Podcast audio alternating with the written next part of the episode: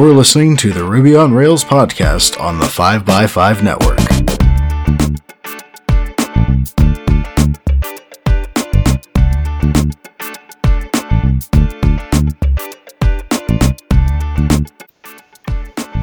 You're listening to episode 356, and I'm your host, Brittany Martin.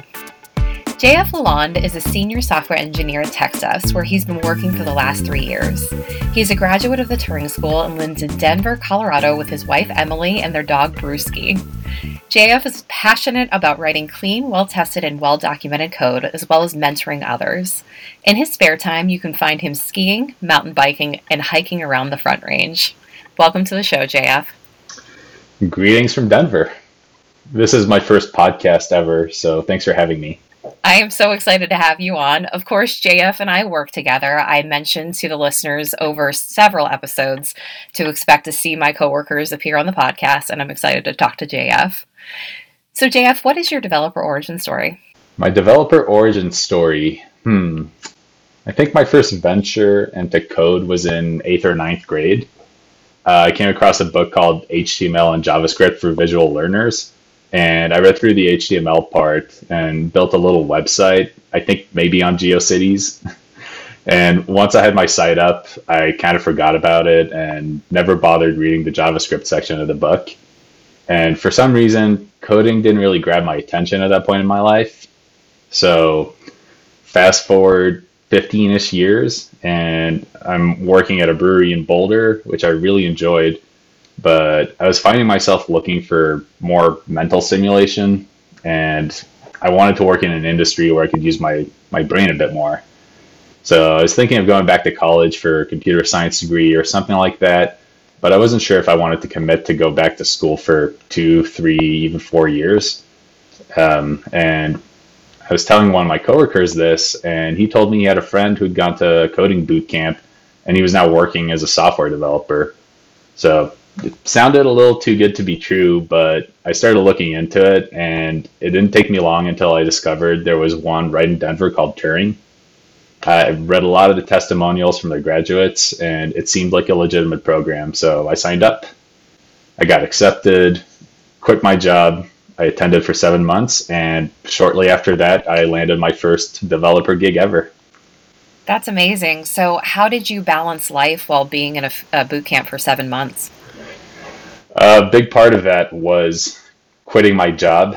I had a few people in my cohort who were still working, and kudos to them because the requirement that Turing asks of you is almost impossible to do when you're when you're doing something else.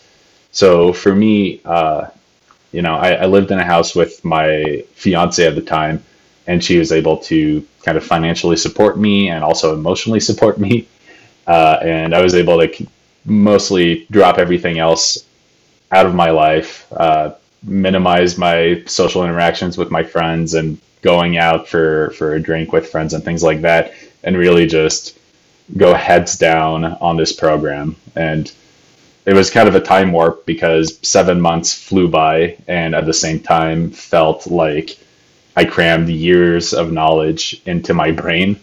Uh, but that was really the way to to balance it out is you don't really balance it. You just go completely into it and so hindsight is 2020. If you had to do it all over again, would you have enrolled in a developer bootcamp? Absolutely. I can't speak for other programs, but Turing was perfect for me. I liked that it was a nonprofit and it was essentially a seven month trade school for web developers. I definitely had my doubts, but by the end, I was job ready, just like they promised. If I tried to teach myself Ruby, it would have taken me at least 10 times as long. And I wouldn't have learned other skills like working on a team, writing tickets, developing good commit habits. So it was definitely worth it. Well, that leads us to how did you land at TextUs? So I landed at TextUs through, well, through word of mouth. I got a coffee date with the lead developer at the time. And we chatted for about an hour, and he asked me if I'd like to pop into the office to meet some of the team. So I went in, and met the lead architect, and I thought this was going to be a quick meet and greet, but it turned into kind of an interview since he started asking me all these technical questions.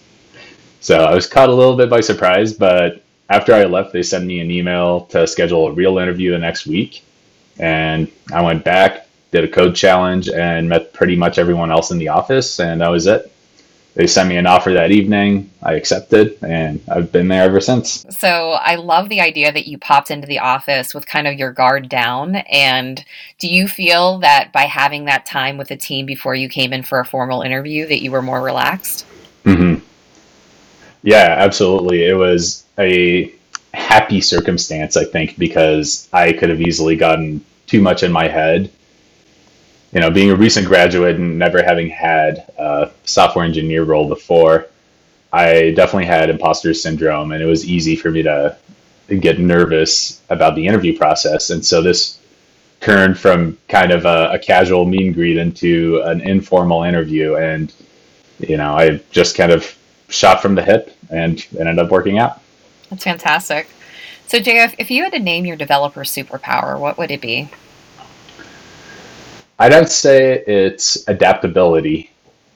I think it's easy to get attached to a project, a feature, a technology, or whatever, and have it be kind of jarring when you're asked to drop it and focus on something completely different. And some people can get upset and resentful in those situations, but it's kind of inevitable. It's part of building software. Things change, requirements shift, and you might need to wear a bunch of different hats. So, being able to quickly adapt is important. So while JF has mentioned that he has been at TextUs for the last three years, what is absolutely amazing is that he was came on as a junior and was re- recently promoted to senior, which is well deserved and very exciting. So, as someone who started as junior and had been promoted, do you have any advice for developers who are currently deciding their career path? Yeah, uh, I mean, it ties into the developer superpower. I'd say be adaptable.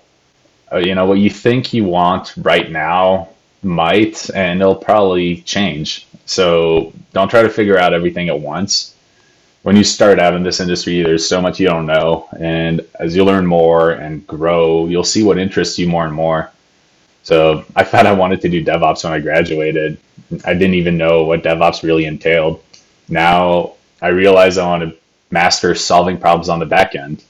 And I'm sure that'll evolve over the next few years. So if you're open minded, you'll open yourself up to a lot more opportunities. And in my experience, that means taking on projects that are outside your comfort zone, taking on more responsibility. Yeah, it can be scary and uncomfortable, but that's how you grow. I can think of a ton of projects that I started off thinking were way too much for me to handle. And as I chipped away at them and completed them, I looked back and realized that I was able to do them. And that feeling really helps to grow your confidence as a developer. I agree. Your attitude towards a project, you seem to be comfortable with the idea that you would be going into a project that seems scary or there isn't a clear definition as to what the end is going to be. But you're really great about breaking it into small parts and, you know, kind of chipping away at it and then figuring out what that end solution is going to look like. Well, thank you. It's a skill that I developed on the job.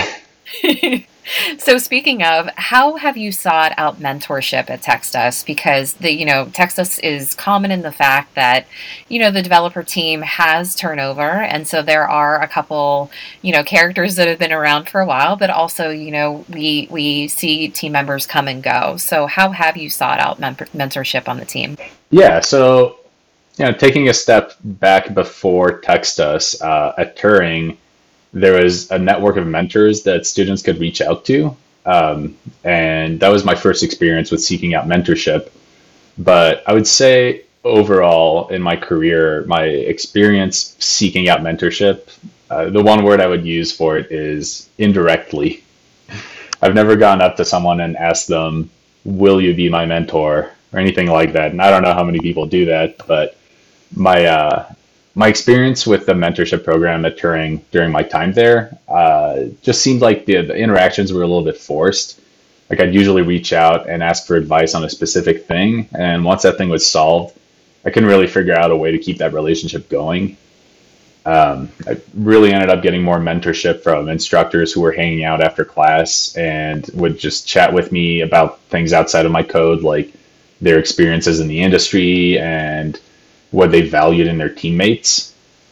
And so nowadays at TextUs, I would say, you know, my mentorship is still indirect, but I, I very much feel like I get it from the senior developers on the team. And, you know, for example, our lead architect, Paul, will often give me uh, code reviews where even if my code is actually accomplishing the task at hand, he'll have a little section that he'll kind of name bonus points. And it's a chance to dig deeper and to refactor the code into something better than, you know, it gets the job done right now, but you could be doing it in this way that would be even better. And that to me is a, is him mentoring me by, you know, pushing me to improve myself and become a better developer. Yeah, so I have two thoughts around that. First of all, I am always terribly jealous whenever I talk to a developer and I ask them about making a decision and they have to they always say, oh, well, I need to consult with my mentor first because I would also like to figure out like an established mentor that is outside of the workplace, just someone that I can go to and consult with. And maybe that's a past boss for somebody or someone that you went to a boot camp with, or maybe even someone who taught you at a boot camp. That is always a great idea. So that is a friendly nudge to the listeners to think about who could be a mentor in your life.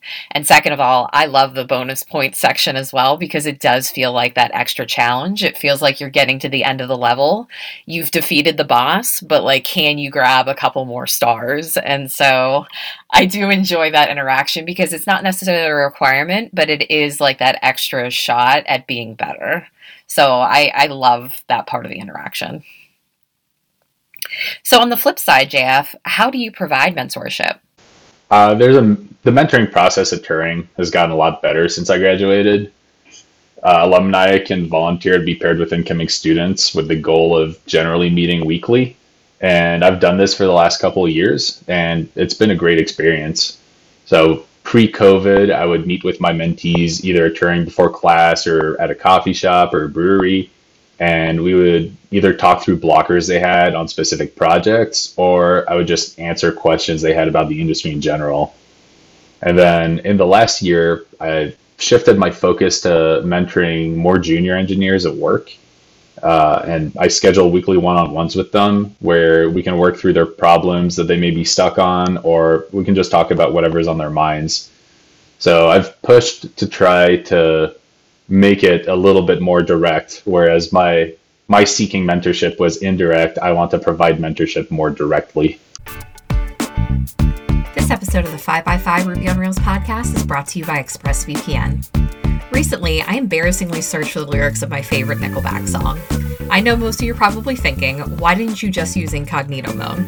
Let me tell you something. Incognito mode does not hide your activity. It doesn't matter what mode you are using or how many times you clear your browsing history, your internet service provider can still see every single website you've ever visited. That's why, even when I'm at home, I never go online without using ExpressVPN. It doesn't matter if you get your internet from Verizon or Comcast. ISPs in the US can legally sell your information to ad companies. ExpressVPN is an app that reroutes your internet connection through their secure servers so your ISP can't see the sites that you visit. ExpressVPN also keeps all of your information secure by encrypting 100% of your data with the most powerful encryption available. Most of the time, I don't even realize I have ExpressVPN on. It runs seamlessly in the background and is so easy to use. All you have to do is tap one button and you're protected. ExpressVPN is available on all of your devices phones, computers, even your smart TV, so there's no excuse for you not to be using it. Protect your online activity today with the VPN rated number one by CNET and Wired. Visit my exclusive link, expressvpn.com slash Ruby, and you can get an extra three months free on a one-year package. That's expressvpn.com slash Ruby. expressvpn.com slash Ruby to learn more. Thank you to ExpressVPN for sponsoring the show. Let's dig into those one on ones. Do you like to be pre prepared with the problems that they're going to bring? Do you like them to drive? Like, how should those sessions, how do those sessions usually go for you, and how do you make them effective? Yeah, great question. I rarely prepare for them uh, because I feel like we'll sometimes start and decide on what the topic du jour is.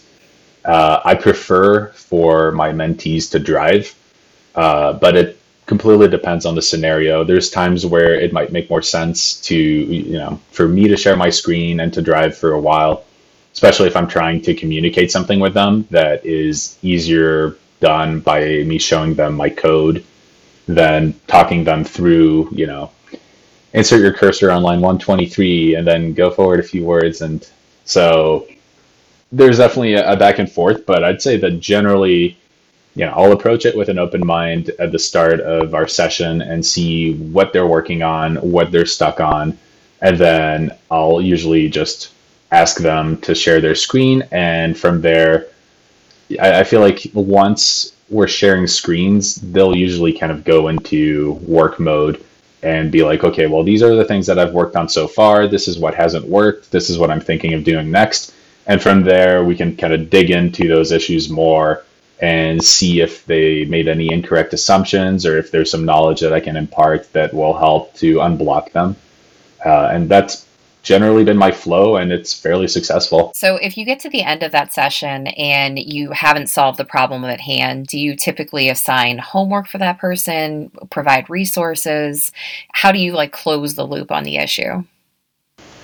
Yeah, uh, I will usually do pseudo coding or something like that where we can recap the things that we learned in our session if we haven't solved it and uh, especially if we're kind of near solving it, but there's still a little bit left to be done, which is probably my preferred way for a session to go because it gives them more of a learning opportunity. You know, I'm not talking them through too much. I'm just guiding them, and then they have to kind of figure out the last part. So I really like pseudocoding for that, where we'll just take some notes in the code of okay, so we determined this was the problem. We determined that this could be a potential solution. And here are the steps now to see if this will actually be the correct solution. So I feel that a lot of developers have a strong opinion on the next question, but do you think it is easier or harder to mentor junior developers in person or remote? Uh, well, I'm actually a big proponent of remote work. I didn't think that I would be until I became fully remote and I realized just how much I enjoy it. And so I would say I prefer to mentor junior developers remotely because I don't really think it it imposes any new barriers compared to meeting someone in person. You know, if we're jumping on a video call together, we can have that real time communication and we can share our screens. I can take control of their computer if I want to move the cursor around, etc. So I don't see any additional barriers, but I also think that it allows for a little bit more versatility because it allows you know the the junior to be mentored by someone who might not be physically near them they don't have to meet at a physical location to talk things through. They don't have to actually you know find a spot. Let's say they're meeting at a coffee shop. They don't necessarily need to find like a quiet spot without distractions. They can do it from the comfort of wherever they're at and we can just jump on a zoom call or whatever together and just get going right away I couldn't agree with you more. And it always uh, baffled me when I hear companies not wanting to hire remote junior developers because I personally feel it's much easier to mentor them remotely. So I'm hoping, you know, of all the negative things that have happened in the past year, I'm actually hoping a lot of companies change their attitude around that. Oh, yeah, I agree with you 100%. So, this is a topic that you brought up that I'd love to discuss further with you, and that is asynchronous work. So, first off, JF, let's let's attempt to define what asynchronous work is. sure. Uh, I think asynchronous work encompasses asynchronous communication. Uh, I would say specifically in our industry, I see asynchronous work as the ability to build software with a team without always needing real time communication. Basecamp has a guide to internal communication, and I think that hits the nail on the head. And it's basically about implementing methods for employees to do their best work while minimizing interruptions. I think a lot of people think asynchronous work equals Slack, and I think you'd agree with me that that is not true at all. No, not at all. There's so many other ways to. Uh, Slack can be a tool for it, but it is not the tool. I agree. So, what do you see as the benefits for asynchronous work? I think there's a lot of benefits to it. Uh, one, it allows teams to be distributed across time zones. So, like you and I, Brittany, and it opens up the talent pool for who can be on your team because all of a sudden you can hire from outside of just your town or your city. Uh, also allows you to keep a job you like even if you want to move somewhere else. It minimizes interruptions so engineers can more easily plan out blocks of time to go heads down and get deep work done. It also provides a better work life balance because it makes it easier to just go run an errand, have a doctor's appointment, or have whatever else happens in your life and be able to deal with it in the moment and then get back to work when it's convenient for you. And I also think it leads to clearer communication because if you have to write out a question instead of just turning around and tapping your coworker on the shoulder and asking them when it pops into your head, they'll probably end up writing something more thoughtful. And you might even answer your own question in the process.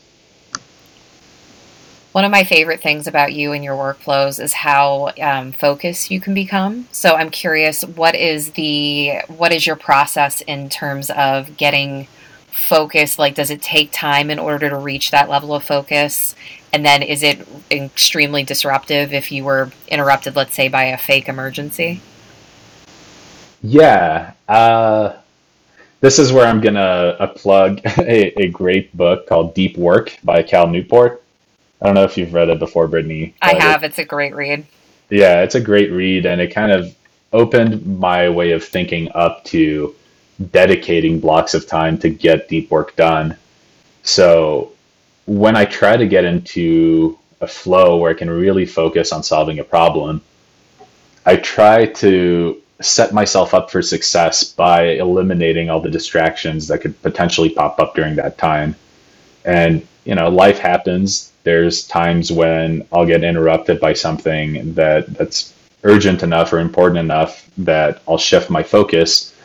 But I can usually get that that block of time where I can just go heads down, no distractions, and you know, kind of feel like I'm underground in this tunnel where by the end of it I pop back out and I realize that life is happening around me. Um, so I really enjoy getting to to have that time, but it's true. Like if I'm in that state of mind and then something distracts me, it will take me longer than usual to kind of you know, regain my my cognitive resources and then figure out what else is happening. This episode of the 5x5 Ruby on Rails podcast is brought to you by Scout APM.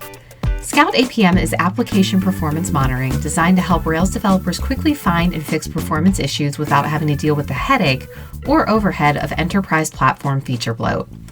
With a developer centric UI and tracing logic that ties bottlenecks to source code, Scout helps you quickly pinpoint and resolve performance concerns like N plus 1 queries, slow database queries, and memory bloat, so you can spend less time debugging and more time building a great product. And with Scout's real time alerting and weekly digest emails, you can rest easier knowing that Scout's on watch to help you resolve performance issues before your customers ever see them. Give Scout a try today with a free 14 day trial and experience firsthand why Rails developers worldwide call Scout their best friend. And as an added bonus for Ruby on Rails listeners, Scout will donate $5 to the open source project of your choice when you deploy. Learn more at scoutapm.com slash Ruby on Rails. Thank you to Scout APM for supporting the show. I agree. So, with anything, you know, there are going to be some benefits, but of course, there are going to be cons. So, what do you see the cons for asynchronous work being? some things just can't be asynchronous. Uh, if there's an emergency and the app is down, someone needs to know right away so they can fix it. Uh, you know, sometimes having a real time conversation is just better than an asynchronous one. Like if you have a brainstorming session with your coworkers, that in my experience is better done in real time where people can feed off of each other's thoughts and quickly iterate on things instead of needing a medium that has a slower turnaround rate. So, as I ask everyone, you know, and especially you, JF, who has bet so much of your career on the Ruby and Ruby on Rails ecosystem, what are your thoughts around the future of the communities? I don't see Ruby or Rails going away anytime soon. Ruby 3.0 is just released, Rails just released Hotwire. There's a lot of dedicated people putting a vast amount of time and energy into releasing new features and keeping those texts relevant. And I think as far as web development goes, Rails is still one of the best options to get up and running quickly while getting to code in a language as pleasant as Ruby. I agree, and I still insist that Ruby on Rails is still one of the best options in order to onboard new developers into our ecosystem. At this point, we're never going to have enough developers to keep up with all the things that need to be done, and I still think that Ruby on Rails is one of the best choices. So, JF, how can listeners follow you? Uh, listeners can check out my website at jf.codes. There's links to all my social media on there, but you probably don't want to follow me on Twitter because I don't post anything there. How about GitHub? Yep, I have a GitHub link on my website, or you can go to github.com slash jf lalonde. JF, thank you so much for choosing the Ruby on Rails podcast as your inaugural podcast. Listeners, if you enjoyed what JF had to say, uh, definitely check out to see if TextUs is hiring. You could be working with JF. And otherwise, JF, thanks again for being on the show. Thank you so much for having me, Brittany. You've been listening to the Ruby on Rails podcast on the 5x5 network. Subscribe to us on iTunes, Google Play, or wherever fine podcasts are downloaded to stay in the loop on Ruby on Rails and open source software. While you're at it, please leave us a review, and thank you for listening.